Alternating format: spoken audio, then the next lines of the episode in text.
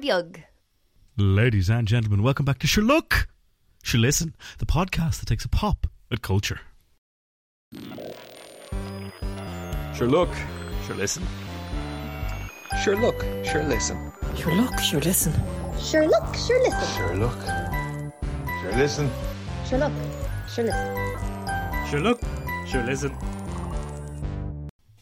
Oh, very good, Ben. What a fabulous intro. But sure, look, we don't have time to talk about how good that intro was or how bad the IDF are because we've got a load of stuff to look at this week, including there's a new Garfield movie starring the only voice actor in the world. Ghostbusters are back, and this time they've got a frozen pizza. Avatar is back also, and this time it better not be shit.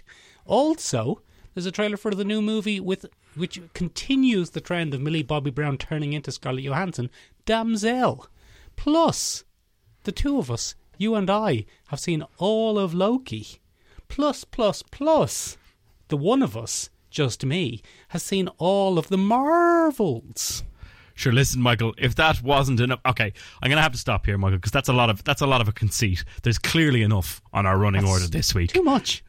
Too fucking much, ladies and gentlemen. We've found ourselves at the the breaking of the of the dike, ladies and gentlemen. The SAG-AFTRA strike has come to an end, oh. and there's been a deluge of of promos and marketing, and it's it's actually disgusting. It's It's just content all the way down, Ben. It's content, not stop content. I've I've never been against our podcast so much as right now. I'm just like it's too much. I don't like being part of this greasy machine we call marketing and capitalism. Ugh, disgusting. Speaking of greasy capitalism, Ben, the SAG after us. The old actors, Ben, those poor old actors working down nine to five in the old acting mines, they've finally been awarded equal pay or whatever. That's not what happened, Michael. Um, the AFTRA strike ended last week, Michael. Um, Mid afternoon, uh, there were literally people on um, red carpets who heard during their red carpet that they were allowed to talk about the movie they were on the red carpet to promote. Um, it like, was Get on there, Brie Larson. Talk about the Marvels, goddammit. There's like seriously, all the actors have been lulled into a false sense of, oh, I don't have to do any spin. That's nice. And then, oh no, wait, hang on, straight back into it. Um, very interesting stuff, Michael. Very interesting stuff indeed. Uh, the AI uh, sticking point for the actors. They don't want their identities, their likeness used in perpetuity has been somewhat hammered out. Uh, we don't have the full details yet, sadly, ladies and gentlemen. We will try and get them for you in the future. Um, we might get in touch with a friend of ours who is not on the podcast but does follow our podcast, who always seems to have an inside scoop. We, we must Give we must ask him. I'll, I'll give him a little tinkle bell. I'll give him a little tinkle and say, What's going on? What's the deal? What's the deal? With the SAG-AFTRA strike ending. But uh, yeah, so Michael, apparently every single marketer had blue balls. And what we got the second that ended was just a wave of corporate American spunk. We just got hit in the face with content after content after con- stuff we didn't even hear rumors of. Michael had full trailers waiting in the wings to slap us in the face. It Benjamin, was terrible. I have a face. I have a face on me like a painter's radio, but instead of jism, it's content. It's content, Michael. It was fucking awful. Anyway, look, Ben. One of the most depressing and awful releases is the new movie Garfield, the Garfield movie. Michael, I couldn't understand why you put this on the running order because I just love fr- fat ginger cat spit. you do have. I, I, in fairness, he's a fairly svelte ginger cat. He's not fat. Very svelte, yeah. He's not Yeah, fat he's very svelte. He's not fat at all. Watch your mouth. I, I, I didn't even say it, Michael. Very svelte. I didn't even say it. He's a very svelte ginger cat, Edward. He's a very Hello. handsome fella. He's a very handsome fella. Cut of his father, they say. Yeah, yeah, yeah. They say. Yeah, yeah, very see, handsome ginger fella. Definitely svelte. Um, yeah. So, come here to me. Come here to yeah. me. What is it? I thought that it was originally your great love of ginger cats that perhaps drove you to put this on our running order. Because, Michael, as far as wheelhouses go, this is a bit of a square for us. It's also been. Don't forget, I also love lasagna. You are mad for lasagna. It's true. Mad for lasagna. I even say lasagna, Ben. I don't even pronounce it the way you normal people do. I say lasagna. Yeah, no, it's really awkward when we go out to eat. You you literally speak with a Dublin accent for the entire thing until you lock eyes with whoever the waiter of the evening is, and you say, "I want the lasagna," and we all kind of go, "All- "All right." I say to him, Ben, it- this is what I say to him, Ben. I say to him, this is what I say to him. I says, come here, come here. Would you give us two portions of lasagna? And it always and then they ends. si, with this- signore, no problemo. They know instantly, Michael, that you are an Italian man. Anyway, Michael, I couldn't understand why this was on the running order because the first two minutes of this trailer is the greatest fucking schlock I've ever seen. And then a voice escaped from the cat, Michael. And I thought it was going to be Bill Murray because hmm. I've been conditioned to think that live action cats are Bill Murray. That's that's what I was hoping for. and instead, I got a mm. a reedy, nasally, middle of the road, boring as shite American accent. Yeah, yeah. Guess who it was? It was the, the only man apparently who's allowed to work in voice acting anymore. Chris Pratt. Old crispy rat himself, Benjamin. This is a corporate dystopian hellscape Ah. where every popular character is just voiced by Crispy Rat for some reason. Michael, what the fuck are they thinking? Like, what is this? It's fucking gas. Ben, here's the thing, right? Do you remember when Chris P. Rat played Super Mario? yeah, Remember when it was just Chris Pratt, but but saying Super Mario's words? yeah. One point three billion dollars. And I made a lot of money, but I don't think it's Crispy Rat. It is Ben. People only want to hear from Crispy. Rat. Oh, say it isn't so, Michael. That's what it is. He's going to be the only voice actor. He's going to do all the men. He's going to do all the women. He's going to do all the robots. It's just going to be Chris P. Rat from top to bottom. Ah, bizarre, Michael. So strange for him to be. No other people were announced apart from Samuel L. Jackson, who's playing his father. To which I say, hmm, hmm. What a weird Samuel- pairing. Samuel Jackson's in it. Samuel L. Fabulous. Jackson is in it as Garfield's dad. Because if there's one thing I've asked myself over the years, Michael, of watching a fat ginger cat eat lasagna, or as. Yeah. you'd say, lasagna. I'd say lasagna. Yeah, you'd say it just like that. Is oh, I wonder what his dad was like. Oh, I wonder where Yeah. Garfield's dad is. What we've always wanted to see was Garfield's origin story, but with the voice of generic man Chris P. Rat. Yep, yep. That's what we were. That's what we were involved in, and uh, yeah, yeah. It's just real. Great stuff. Anyway, Ben, we don't have time to get too worried about that because the world is going to be frozen over by big spooky ghosts. Ah, Michael, what the fuck is going on in Frozen Empire? Well, Benjamin, ghosts are back. Yeah, These are cold ghosts. I think Oh. I think that's the gist of this. It's cold ghosts. spooky, scary ghostingtons sending shivers up your spine and through your veins, according to Dan Aykroyd. According to Dan Aykroyd, Ben, they've got Dan Aykroyd back. They've got Ernie Hudson back. They've got um, Bill Murray back. Bill Murray. Um, they Yeah, don't. They, they've they- got. Paul- Go on. No, they just they just they don't have the other guy because he died. He died. Yeah, Yeah, That's not- it's very sad. that's not funny, Ben. I didn't say it was funny. I just said he died. It's very sad. Very sad. Yeah. That's it for this week, ladies and gentlemen. We're, we're going to take a somber break uh, from the podcast. Anyway, come here to me. This is Paul Rudd again. Paul What? Rudd's back in the cinema. Finn Wolfhard is back in the cinema. He, oh man, uh, not to not to cast aspersions. He aged weird. he, he he Yeah, lost he's that. always a weird looking. he he lost that that early Stranger Things kind of you know child actor like oh this is cute and now it's just like hmm hmm Anyway, Ben, the Ghostbusters are back, and it's bloody Paul Rudd, it's bloody Flynn Wolfhard, it's bloody Nora from The Leftovers. I think that was her name, and it's the the girl.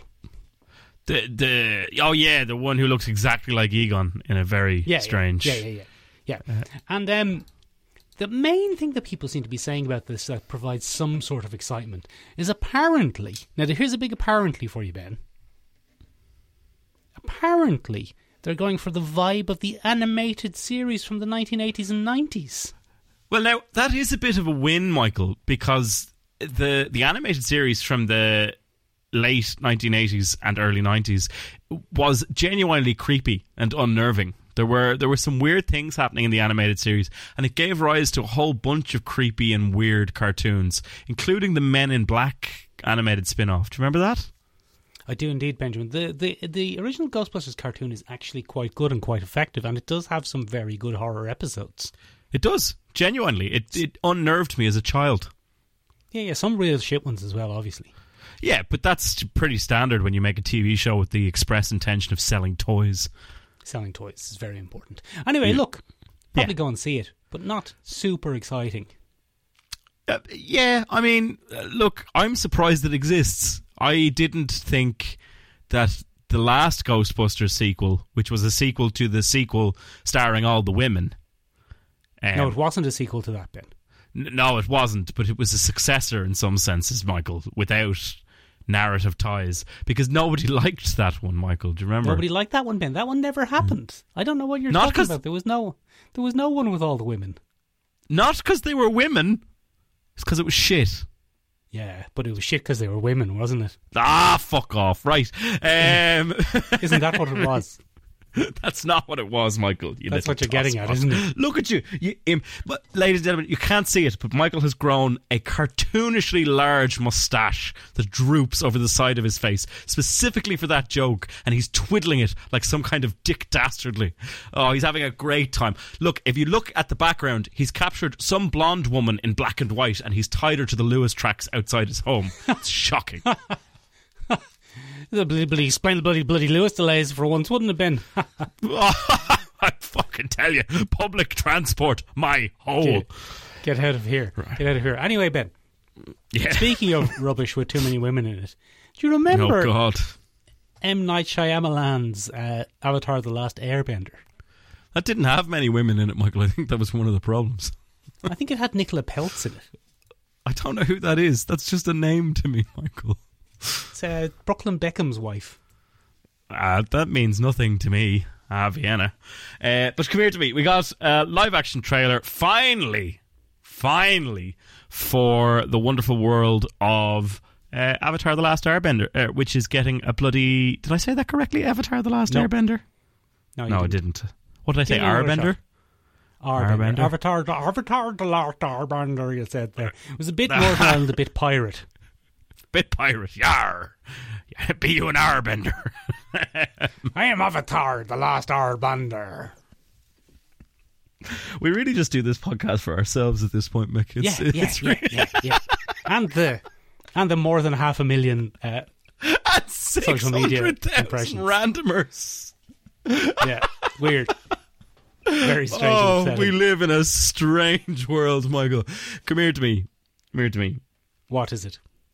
This is exciting for a lot of people who grew up with the animated series of Avatar The Last Airbender. And M. Night Shyamalan got his hands on it at one point, Michael. And to say that he butchered a beloved bloody um, franchise is is an absolute understatement. My dog has just entered the room. People-. People didn't love it, Ben. They hated it, Michael. They hated it. They thought it wasn't great. They thought it was shit, Michael, because because Go on. it wasn't. It wasn't great. Is that what it was? That it was a very bad film. Yeah, yeah, it was a very bad film. That'll often get people against it. Um, I think I've make- seen it, but I don't remember anything about it. I've also seen it. I think I saw it on a plane once, Michael, and just blocked it out immediately.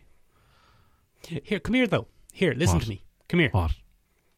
This one seems to have, for first of all, cast people of the right. Now, I know this is something that you fully believe in, but cast people of an appropriate race. Oh, you fucker! How dare That's you? what you're. That's what you're always saying, isn't it?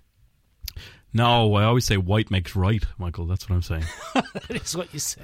that is what I say. Yeah, yeah, yeah, Yeah. If it's all right, it's all white. Um, or if it's alt right, it's all white. Um, it depends on which way you look at it. Right, that's us cancelled for the afternoon.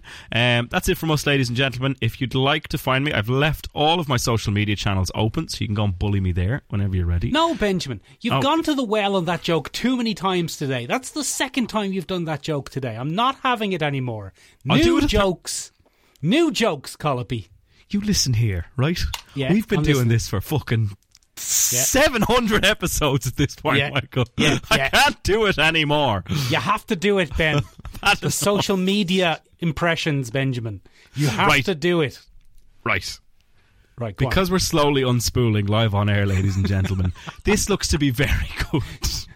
Does it? I can't tell. I think it looks about the same as the movie. What makes thi- this better than the movie? Um, I think a more faithful interpretation of the characters, not only in terms of ethnicity, Michael, but also in terms of actual physical resemblance to those characters. There's a few classic people thrown in there, Michael. Some solid actors that we all know. Your man from Kim's Convenience is playing fan favorite Uncle Iroh. Oh, Paul Sun Hyung Lee. Yeah. Um, Oh, who's doing Mr. Kim? Yeah, who's doing great for very himself. He's done so well from his Fabulous. Canadian comedy. Um, Simu Liu must be spitting in fury because he tried to spin off on his own and he did terrible Marvel movies that nobody really likes. And now he has little meltdowns on social media all the time. But not, not Hmm. the fellow that's going to be doing this. He's going to have a great time. Paul Sun Hyung Lee. He's got he's Uncle Yes. Iroh, fan favorite character, Uncle Iroh. Um, Daniel Dae Kim is in there as well as Fire Lord Ozai. One So of your that's cool. Benjamin. The reason you Yeah, the first three seasons of Lost.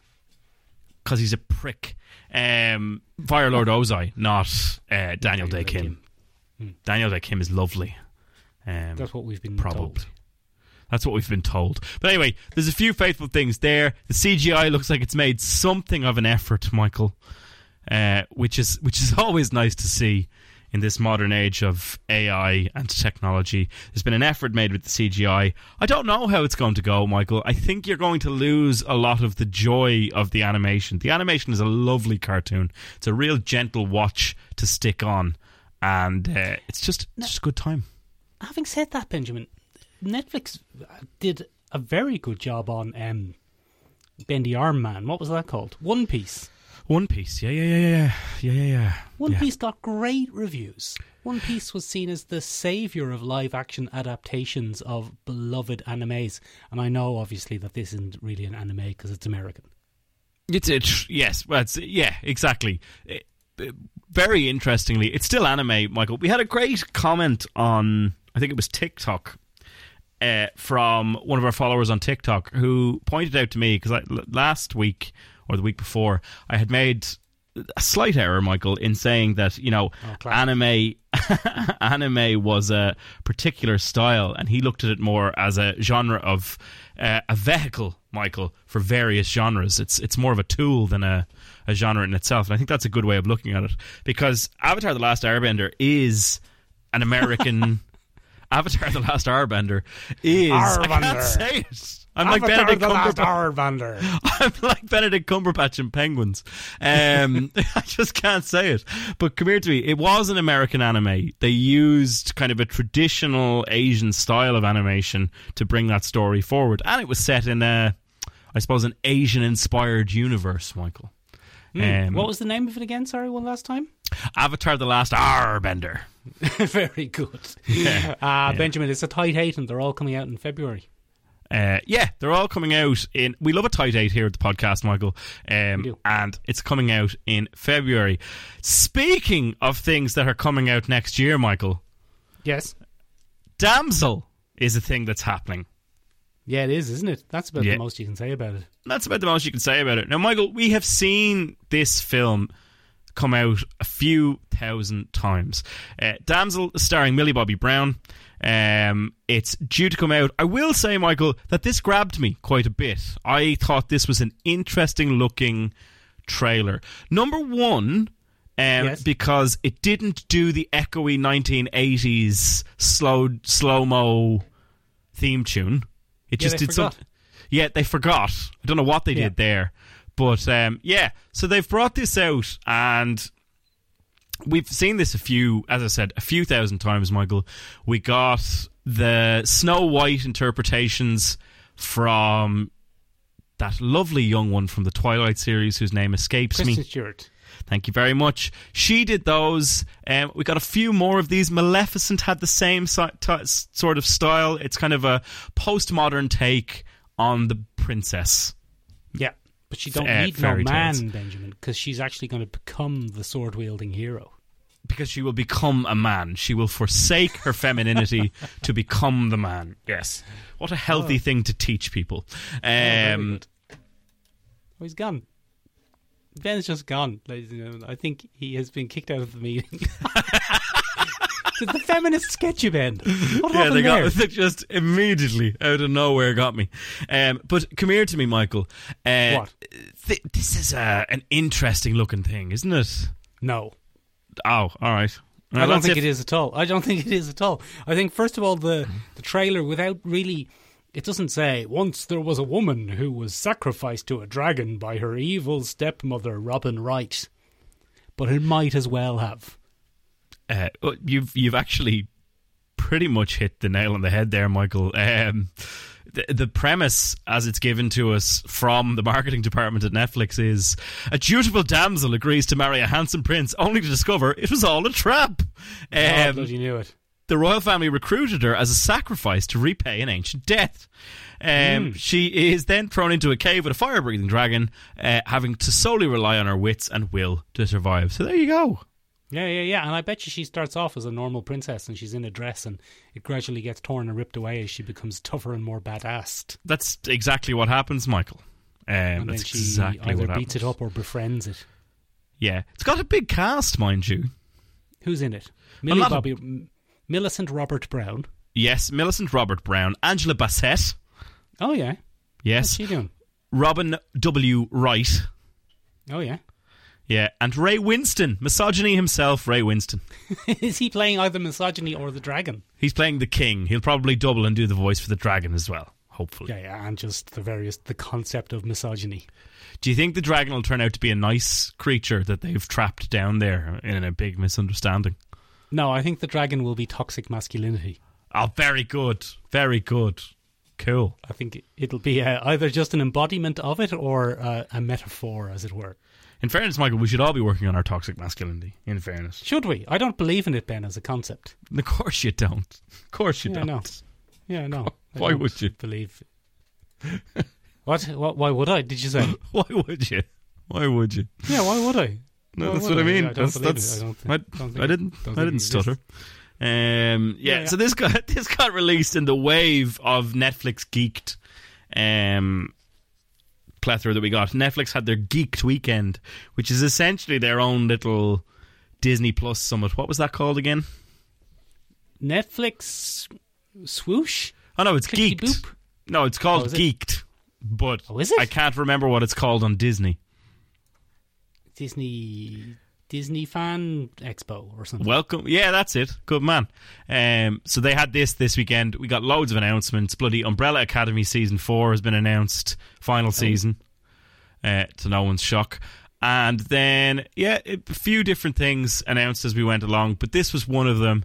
It seemed to be in our wheelhouse. I'll probably give it a watch, Michael, because I like mythological, folkloric, fairy tale reinterpretations. I don't think it'll trod any new ground. As I said, we've had this before in the likes of Maleficent and bloody Snow White and the Huntsman. Mm. Very Um, good, Benjamin. Speaking, Benjamin, Yes. of mythological related retreadings of the world, we've both seen all of Loki. Michael, we've actually finished a Disney Plus series. And now, I've seen every Disney Plus series, Ben. I know, but you didn't enjoy it, Michael. How did you feel about this one? This was good, wasn't it? What a nice surprise. was so fucking good, man. Um, Loki season two is, for me, the best Marvel TV show now. It has surpassed, I think, any of the others we've seen. Um, for me, not including Daredevil season one, maybe that that really holds a special place in my my little heart. Yeah, well, Jessica Jones season one. But if we're only counting, if we're only counting Disney, yes, it is easily the best series of a show that Disney have done. And not only that, Yeah. it also, in its joyful wrapping up of the whole thing, not only improves on Loki season one, it's not only better than Loki season one, but its very existence also makes Loki season one better. Yeah, it's insane. It, they've done such a good job.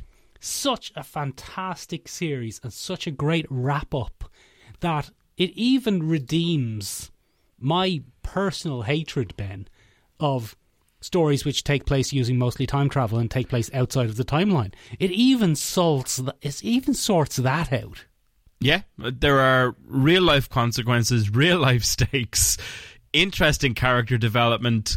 They've they've you know when you buy a suit, Michael, and you buy a cheap suit. And I'm always buying No. cheap suits, Michael. I love you're a man of taste and class, Michael. You've got cigars Yes. and cognac on tap.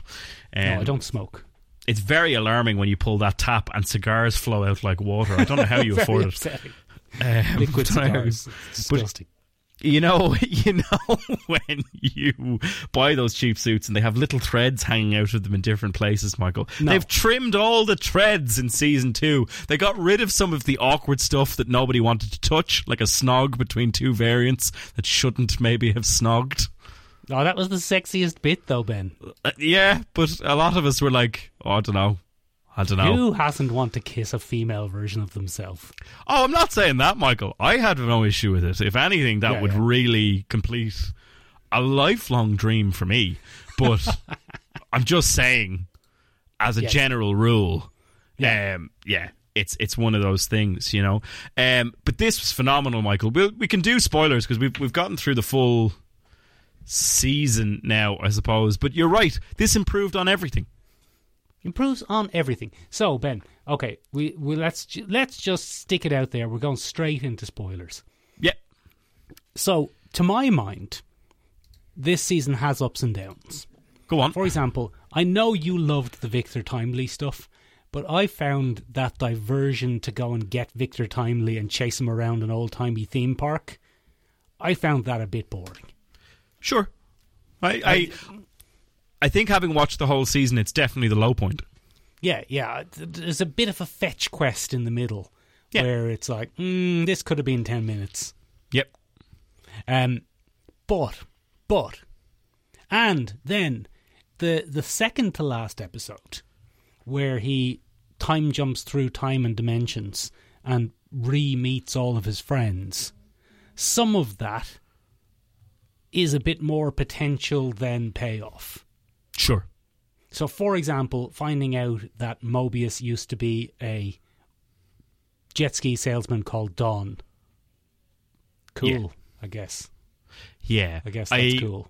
One of my favorite things in reaction to that, was, Michael, was there were about six or seven articles that came out directly in the wake of that. They're like, "Oh, now Mobius's jet ski obsession takes on a much more sinister angle now that it's been revealed." And I was like, "No, it doesn't. There's, there's No, that's no the whole point. We knew that. That was the whole point the whole time. and they kept trying to spin it into something that I was like, no, the the whole point is that it was a red herring, and we thought that Mobius had some deep dark affinity for the. No, he's just a jet ski salesman. Just jet skis. He just loves jet skis. And then, I mean, the whole thing of going back and getting B Hunter B fifteen, and she turned out to be a doctor in New York in 2012. Why do you pick New York in 2012? What happened in New York in 2012? Yeah, why wouldn't you show us the Avengers? Why wouldn't Yeah. you have something to do with that? Even as a shaking room, as Yeah. the invasion Or- starts. Yeah, or just have her be anywhere else in the entire history of time and space. the, the- like one of my favorite ones was um, the character whose name I cannot remember uh, in San on bloody um, prison on San, Alcatraz. San Francisco Frank. Alcatraz. Yeah, Frank. Great. What a great Fabulous. weird twist for him. Yeah, brilliant. Yeah, that was good stuff. I yeah, such an interesting series, Michael, in terms of elevating what came before. So I, I think one of the major differences, Michael, um, Yes. and, uh, I, I'm going to say this in as gentle a way as I can. Season one was directed in its entirety by Kate Herron. Okay. Uh, Kate Herron had nothing to do with season two. Okay. I think that's notable in the fact that, and you can tell me I'm wrong here, but Sylvie is seriously underutilized in season two. I wouldn't say underutilized. She's sidelined. She's yeah, she's sidelined, um, and I don't know if that makes it better or worse. I'm quite interested in that because I really liked Sylvie in season one, um, but she is. She's just there to challenge Loki on his perception of things. That's all she is. She's just a Yeah, yeah, mouthpiece for. But in the end, she's wrong. That's the thing hmm. I find most interesting. There, there's a huge switch in perspective between because in season one, Sylvie is all about freedom, freedom no matter Yeah. the cost, and then to hell with what happens, to hell with the consequences, because free will is the most important thing. She has a very Lucifer esque role in season one. In this, she tries to bring that back, and in the end, in the final two episodes, it's just like, no, you were wrong. You were Yeah. so wrong. I think one of the main strengths of this season and something that it remembers to do is it makes the compelling and popular character Loki the main character. yeah, because it didn't. It wasn't that in season one. No, it was look at Mobius and Sylvie. Aren't they both gas? Aren't And our then- original yeah. fan fiction characters better than the character you tuned in to see?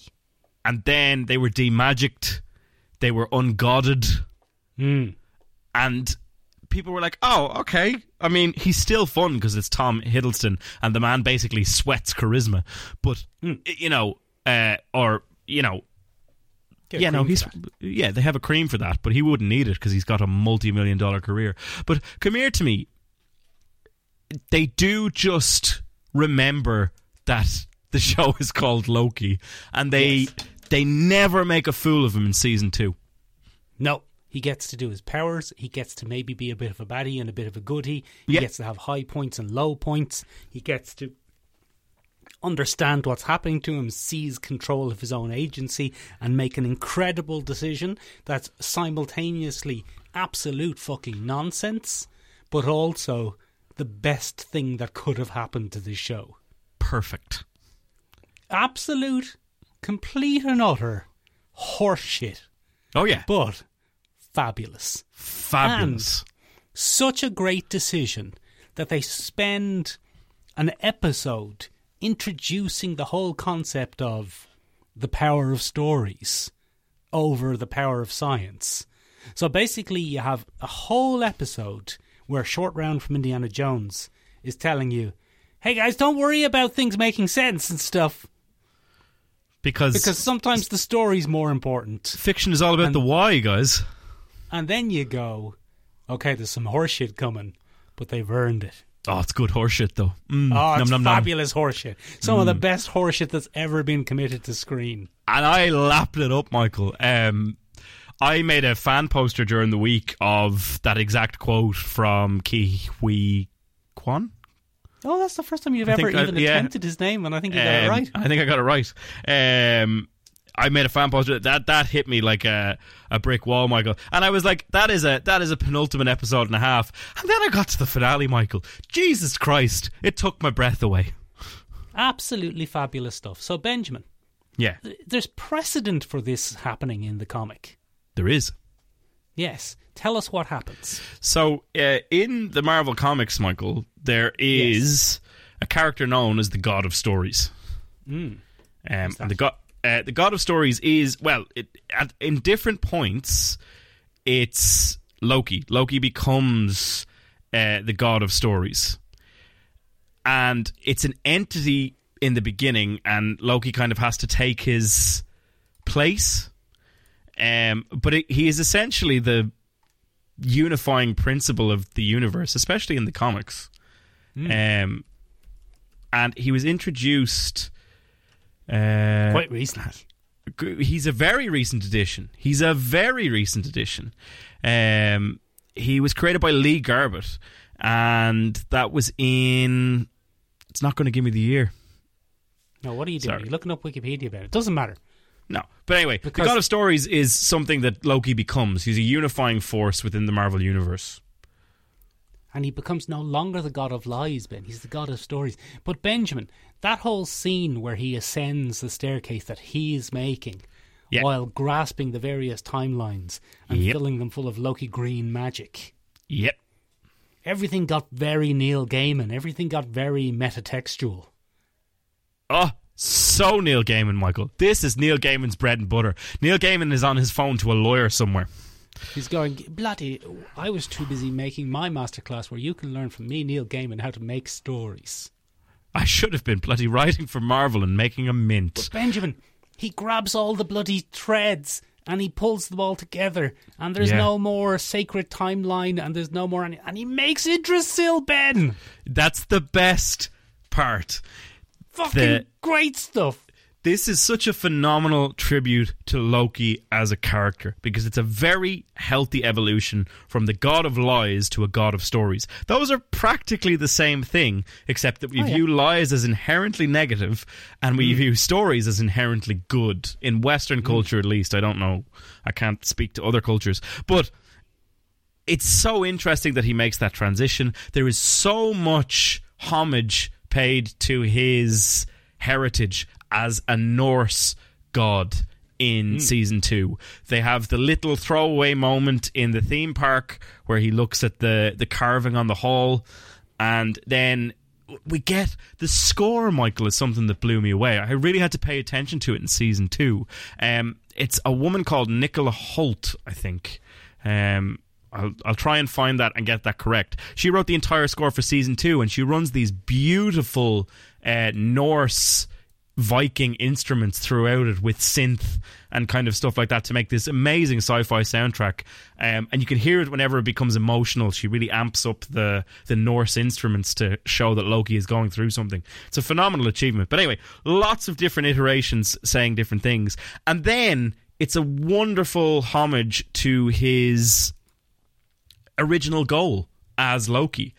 In and you see it in the recap. He says glorious purpose. That's what yeah, he yeah, wants. And he finally gets his glorious purpose, but it's not in any way that he ever would have thought. And then the fact that it's all Yggdrasil, the the Norse tree of life, is phenomenal. Fucking absolutely great stuff. And great episode leading up to it where he's going through time and like trying spending centuries. I was watching him spending centuries learning astrophysics going, that'd change a person. Yeah, and it does.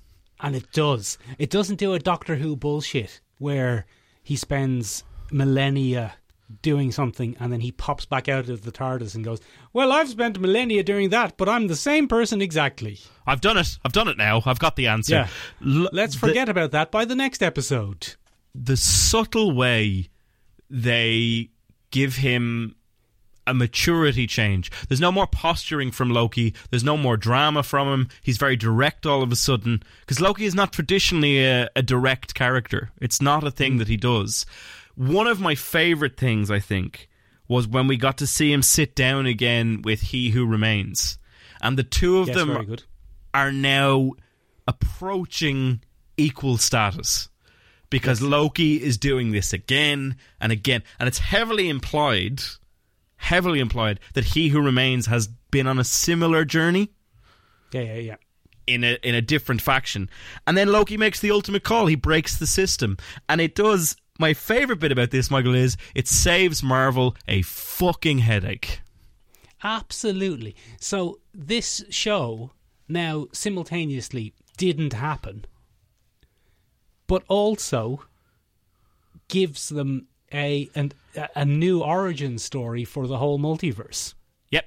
And they don't have to write Loki in or out or acknowledge him or anything like that. He's there all the time, everywhere.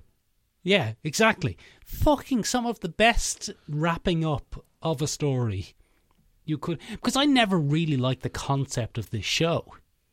Yeah. Of let's go back and get Loki when he was a baddie and just spin him out of that. And he was a variant. He was a a loose thread. He's not our Loki. No, he's not the Loki that we grew to love. Yep. He was baddie Loki. Yep. and they spun him out and there was that scene in the first one where he watched the next five years of his life in a montage and it completely changed his personality Yep. poor shit but this wraps this series up so spectacularly both in terms of storytelling and just neatness of narrative now ben from a like logic point of view it's still complete horseshit Oh yeah, but like you're gonna have MacGuffins be MacGuffining, baby. Like there's you're not Yeah. gonna you're not gonna get away. Like it, it's too grand a concept to not have horseshit in it. yeah yeah yeah yeah yeah You, you're gonna have to smudge some of the lines. Do you know what I mean? It's it's just gonna have to go that way. One of the things that I enjoyed the most about this is that they even sidelined the TVA because the TVA are now just Kang hunters. So when or if if Jonathan Majors gets convicted, they Yeah. can just be like, "Why did we never see Kang again?" TVA got him TVA got him. The TVA has turned into a Kang hunting authority. That's what they are. They've gone from the TVA to the KHA, which is far too Oh. close to the KKK for my liking. But anyway, but anyway, so that's what they're doing now. They're hunting Kangs. Hmm. Yeah. Which so, could either be great motivation for Kang for future villain, or a great way to get rid of him if Jonathan Majors turns out to be a big baddie. Yeah, absolutely. Can we speak just before we move on? I know we're very tight on time, but I have to speak about the visual of Loki becoming God of Stories. Fucking magic. Incredible stuff, Ben. Do you see when he grew a helmet and it was made of the same kind of gold threaded rock material as the uh, the fortress at the end of time? Yeah, amazing. Great. When when all his clothes disintegrated off, all his stupid office clothes that he's been wearing for two seasons, and he, And he becomes a god again. again. Yeah, Oh. just becomes a proper god again. Ah, Fan dabby dozy. I think that the greatest simultaneous victory and insult of this kind of end to the character because Tom Hiddleston has come out and said that this is a great way for me to finish 14 years of my life. So I think Tom Hiddleston is done Yeah. as Loki. And so he should be. And so he should be. He's ended on the best note he could have ended on. Uh, Yes. But he, contrasting him and his on screen brother of Thor now, they're the most polar opposite things. Thor got mistreated and thrown away as a character by Marvel, and Loki has emerged with this amazing end to his arc. Yeah, fabulous. It really redeems season two. It it was such a meaningful and impactful way to end the season. Speaking of which, Ben, I saw Marvels and it's the opposite. Very good. Tell me more. Anyway, Ben, I saw the Marvels there the other day. I think I might have been the only one. Yes. Did you not go with pals of the podcast? I did go with Pals, Benjamin. What I'm saying is that it has become a, the biggest box office flop in Marvel history. Yeah. Yeah. It has not 40, 47 million domestically, which is what the arrogant Americans call US and Canada. right. So, yeah. Well, I haven't seen it, so I'm going to go out on a limb and say some of that is probably residual hatred from Captain Marvel, and I the, don't know. the inexplicable ire held by men towards Brie Larson. I No, I don't know, Benjamin. I, first of all, I don't think it's inexplicable because Brie Larson is a divisive character. And you don't get to be a divisive character and not have some people dislike you. that's fair. So it would be very easy to explain why a certain subdivision of men don't like Brie Larson. I am not one of those people, and I quite like Brie Larson. Yeah, I quite like is- her as well. That's neither here nor there, Benjamin, because I don't think that's what's killed this. I think it's apathy that's killed this, not hatred. People who hate things still go and see it. Yeah, that's true. That's true. You're But still a no fan. one is talking about this. That's the problem. Nobody Yeah. cares about this. If everybody cared about it so much, like the the people who hated Brie Larson hated her when the first film was making 1.3 billion. yeah, yeah. But nobody cares about this. Possibly because one, it's not sandwiched between the two biggest films of all time. Yes. Two, the two biggest supporting cast or the three biggest supporting cast members are all from rubbish Marvel Disney Plus shows that practically no one watched. Yeah, it doesn't help. Nobody cares about Photon. Nobody cares about Miss Marvel, and even fewer people care about Nick Fury than did at the start of his rubbish show. But this this is the interesting thing, right? Photon, we've never seen Photon's powers properly on screen. No, and we don't now either. Oh, good, great. Um, we've only seen Captain Marvel in one or two flashbacks as a Deus Ex Machina kind of character, Yes. and they've tanked anything to do with Nick Fury thanks to that show. Yeah, yeah, yeah. Well, the good news is that the Nick Fury in this is a completely different character. Because What? this is back. This is back to goofy, fun, sarcastic Nick Fury. Like this is chronologically set a couple of weeks after that whole thing, which for changed his whole life and outlook. But he's back sake. to sarcastic, goofy, um, running around chasing kittens. Nick Fury in this. Look, Ben, I didn't hate this. I actually thought this was all right. Okay, It's very short. that's good. It's very. It's very fast paced. That's also good for a superhero Um, film. Yeah, I mean the plot is rubbish, but What happens? Do you want to do a little spoiler for me? Straight. Okay, yeah, there's a baddie, Yeah. and I refuse to call her anything other than the baddie Okay. because who she is or what she does is completely irrelevant. Doesn't But matter. there's a baddie, Ben, and she doesn't like Captain Marvel because Captain Marvel blew up her planet. Fair. and she wants to make her planet better again by stealing the water or the atmosphere or the sun of other planets. Okay. Yeah. yeah, yeah, yeah. But because she hates Captain Marvel so much, she's going to do that by stealing the water or the atmosphere or the sun of planets that Captain Marvel loves. Oh, very good. Not just random planets. Okay. Yeah. Yeah. Yeah. Yeah. Yeah. Yeah. That's her entire character there. She's played by um by uh, Tom Hiddleston's girlfriend, Tom Hiddleston's So girlfriend. Uh, yeah. Zawe Ashton. Zawe. Yeah. You're right. Um, and I don't know what the character was called. Doesn't matter. She's Ronan the Accuser, but she's an angry lady instead of an angry man. Because they killed Ronan the Accuser too soon. Too soon. Shouldn't have killed him. So anyway, plot is basic, threadbare, but it's lively. The action sequences are good.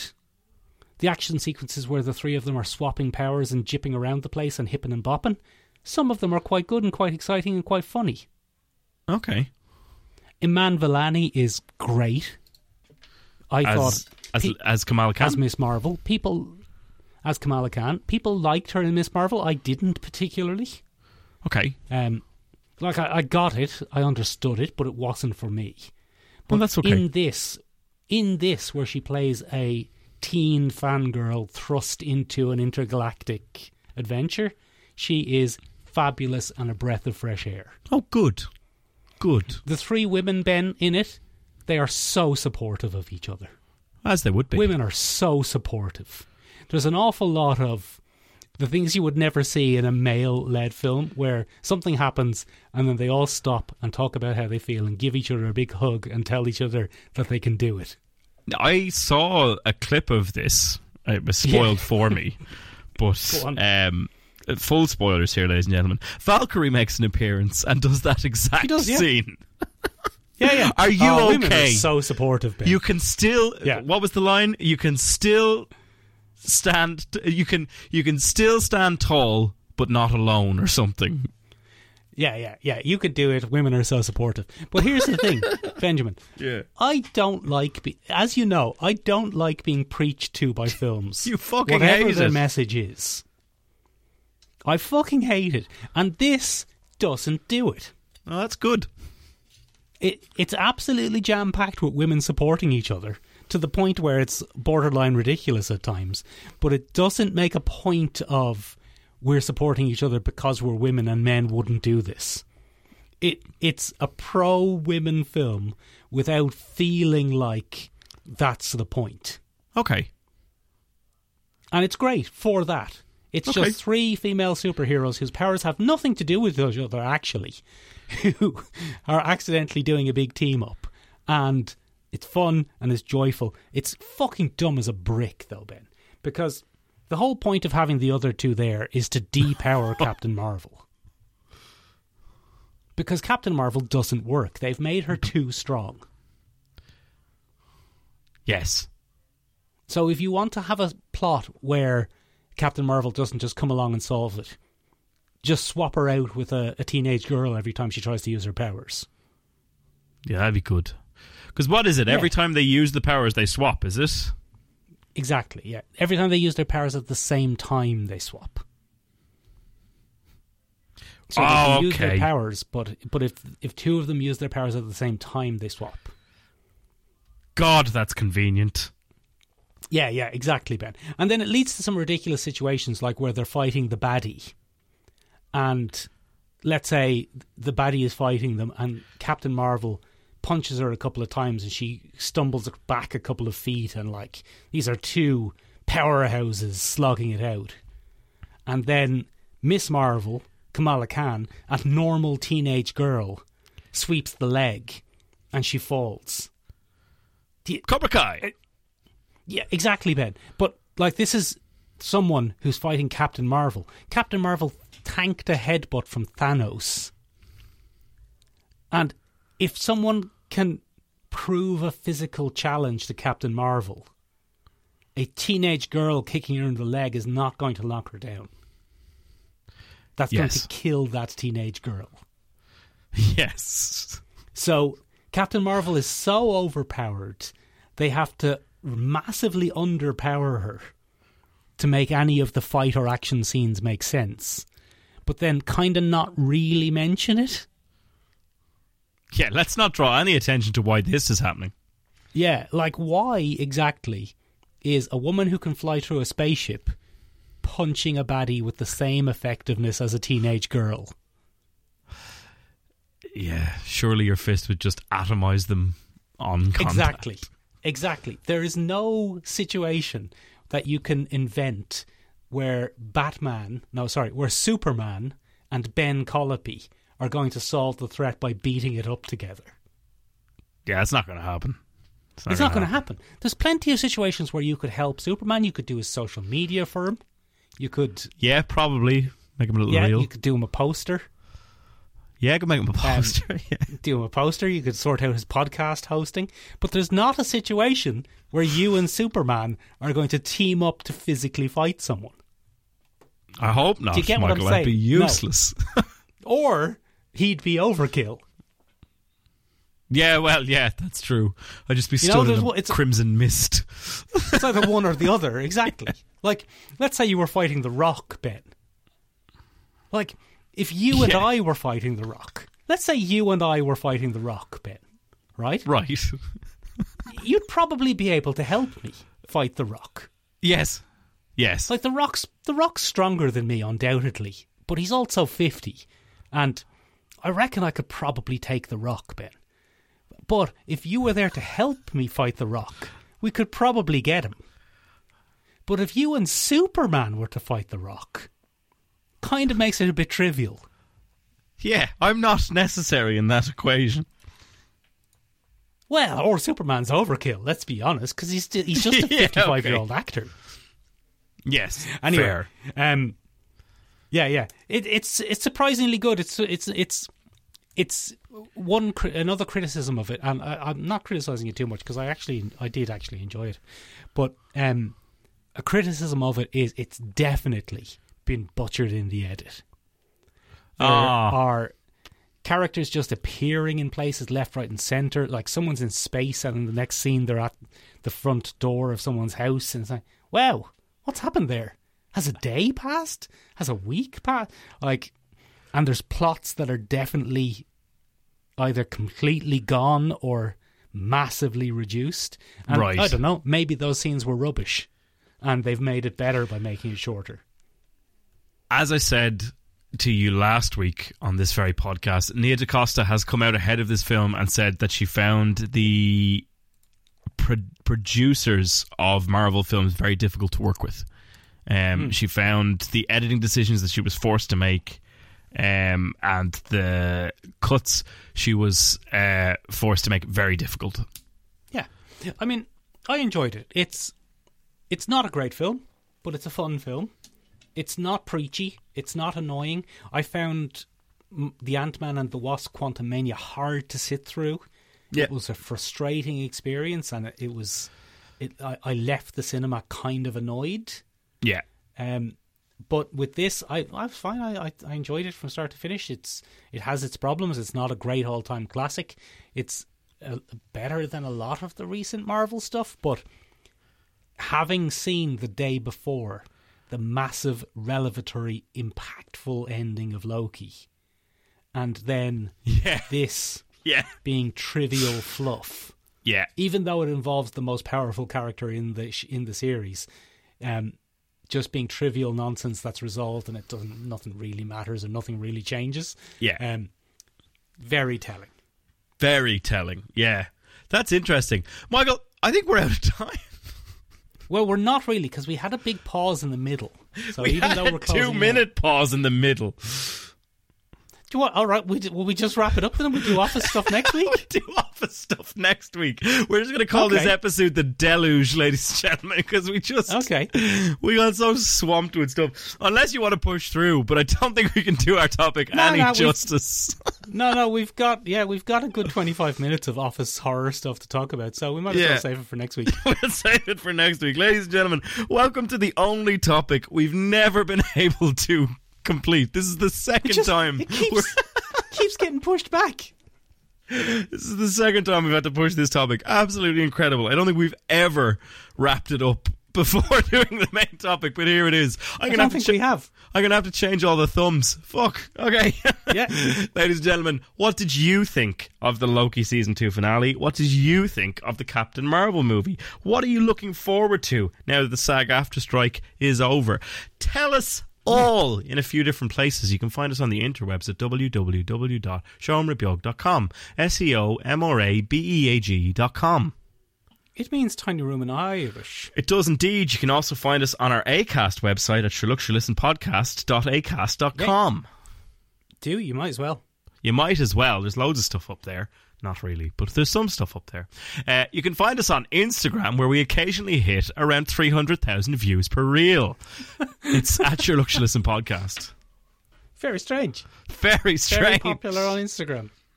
We're not. Our reels are. It's very interesting. yeah, Um, more to the point, Michael, you can also find us on TikTok, where we also get around 300,000 views for no reason occasionally. What's going on? That's at Sure Look Sure Listen. Uh, and uh, yeah, but the best way to get in touch with us, not really anymore, because we've just surpassed that in numbers anywhere else. Yeah. But you can get hop up on the Discord, get up on it, and discuss stuff with us. Hop up on it. Give us all the sneaky news and rumors. Yeah, tell us as much as you can, ladies. That is, it, ladies, uh, just ladies today. Just ladies. You've revealed a lot about yourself there, Ben. ladies and gentlemen. You can find us next week where we're talking about creepy capitalism, trying for a third time we and won't. probably failing. No, we won't. Yeah, we'll talk about something else. Something I else can't happen in the believe this. I can't believe this. Right. Goodbye. Bye bye. Bye. Bye. Right, see ya. See ya. See ya. Ben. Burdened with glorious purpose to actually do the topic next week.